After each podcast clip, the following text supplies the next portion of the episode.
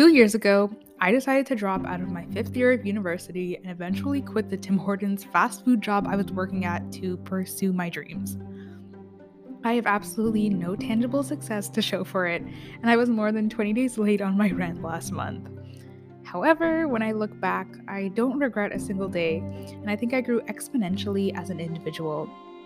And that wouldn't have happened if I hadn't let my past self die off so that I could create a more unconventional, out of the norm lifestyle for myself. I think the biggest lesson I learned during this time is only God, Source, universe, nature's intelligence, whatever you want to call it, only that power of higher consciousness truly understands the way. You, an extension of that energy, are creating vicariously for your creator. And your job isn't to know what your creator knows. Your job is to create what your creator is asking you to joyfully create, regardless of any worry, fear, or doubt that may stand in your way. The ideas, inspiration, dreams, and daydreams that come to us are unique for every individual. Your heart's desires cater to the needs, strengths, and weaknesses of the happiest version of yourself.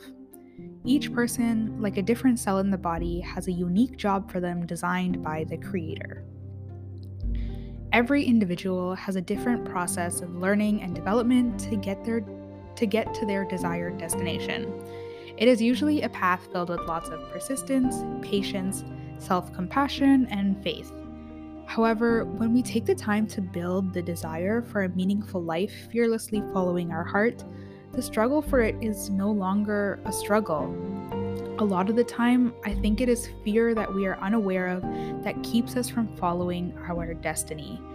Fear that we would quit when it gets hard, fear that we'd be stuck without anywhere else to turn if things go sour, fear that we won't make it, or the lack of faith that no matter what happens, no matter what challenge we are faced with, the universe has got our back. And we'll always be guided to a life beyond our wildest dreams as long as we are fearlessly following our heart. Thank you, Gabby Bernstein. You helped me believe that I am a super attractor. It is so easy to assume that we are disconnected from the balance of nature because of the systems and society we grew up in.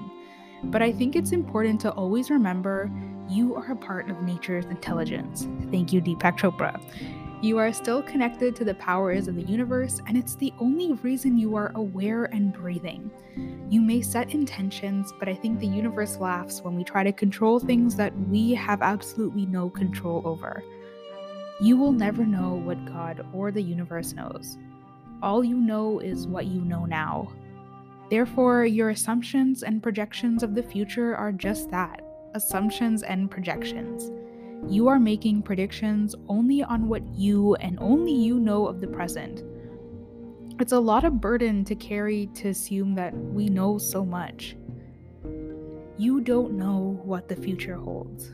I think fearful predictions of the future is our conscious mind trying to convince itself it, can prepare for what's exactly going to happen by worrying about everything that will go wrong. You have the desires you do for a reason, and they spark your joy for a reason. I think sometimes it is our fear of pain that keeps us away from the path to our greatest joys. I think we are often afraid that the struggle to our greatest desires won't feel worth it. It's very easy to just become complacent with what the system and society wants us to do, because it means we won't have to face our true inadequacies as individuals. It means we won't have to see our real shortcomings, the ones that really matter to us. We have decided to just continue on a path of struggle and melancholy because we have chosen to believe that is the only way. We have chosen to believe that denial of what is really bothering us is easier than facing what is we are choosing short term comfort for long term uncomfort. Or, if you remember from the previous episode, we are more likely to choose short term pleasure regardless of long term pain, rather than making the hard choice to face short term pain even if it leads to long term pleasure. When you tell yourself you don't have a choice, you have made yourself your own prisoner.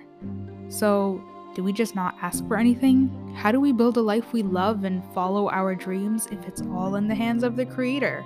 What's the point then if I can't even make plans? God is the imagination, Neville Goddard.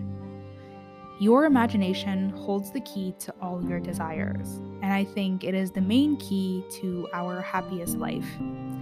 Your own imagination is an extension of your awareness, and essentially, awareness is what we are. We are an extension of awareness from a larger, more powerful body of awareness. To set intentions is almost like wishing, wishing to the universe. You imagine what you want to happen, then, you learn to detach from outcomes and results.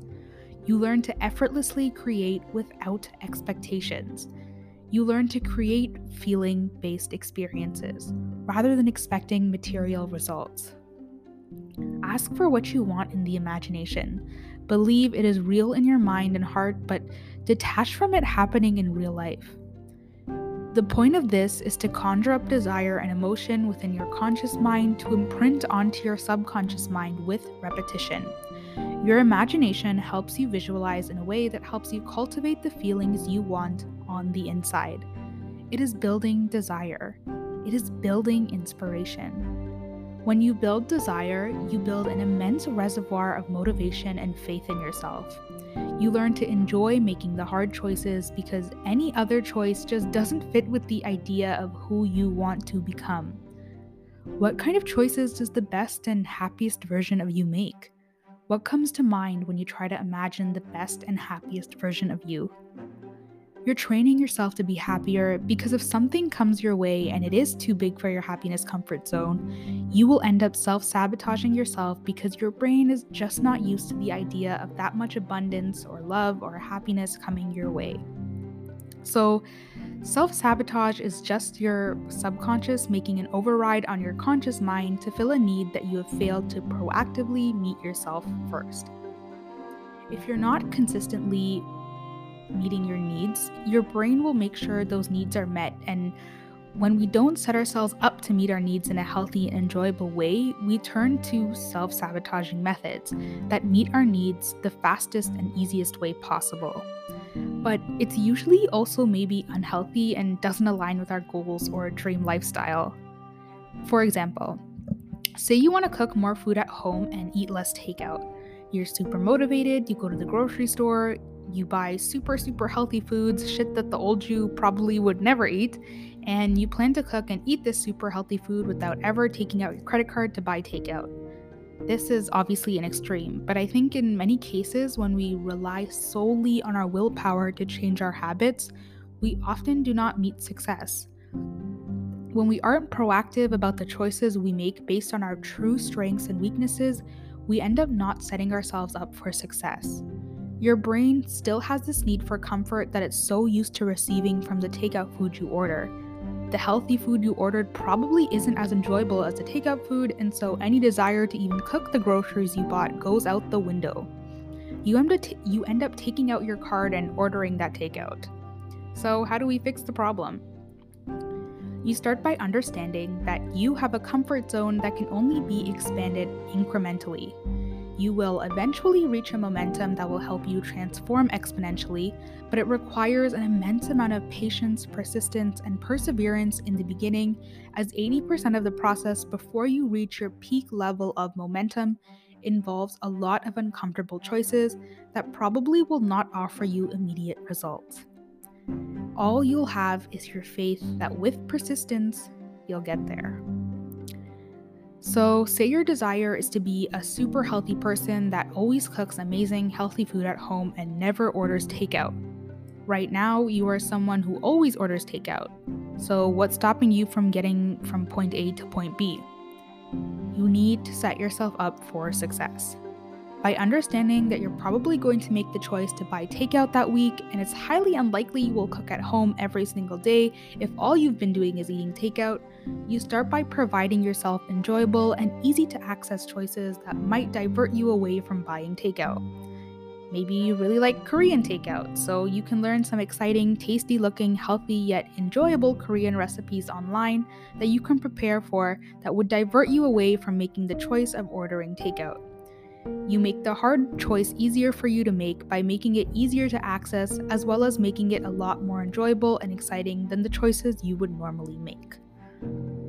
To make this even easier for yourself, you can take time to visualize either what you believe the best version of yourself is, any goals or aspirations you want to achieve, or anything that you have genuinely always wanted to experience. The goal when visualizing is to cultivate positive emotion related to what you want to experience. This is kind of like a meditation, but you're still a little more conscious. You just take 10, 15, maybe even 20 minutes, preferably in the morning before you start your day, to visualize and imagine your dream life and identity. What this does is imprint on your subconscious mind who you want to be, as normally, all we do is repeat and embed negative thinking such as fear, doubt, and worry into our minds on the regular. Visualization helps build the foundation that you need before you start cultivating any other habit. It is helping you build the mindset you need to become the person you want to be. When you cultivate the proper mindset and build faith, you prove yourself with more than enough you provide yourself, sorry, with more than enough tools to build the life of your dreams and fearlessly follow your heart. You find all your safety and security within so that what's out there doesn't scare you. You find peace and joy within your imagination so that you can deliberately create the peace and joy you desire out in the world. This is how I believe we fearlessly follow our hearts. Thank you for listening.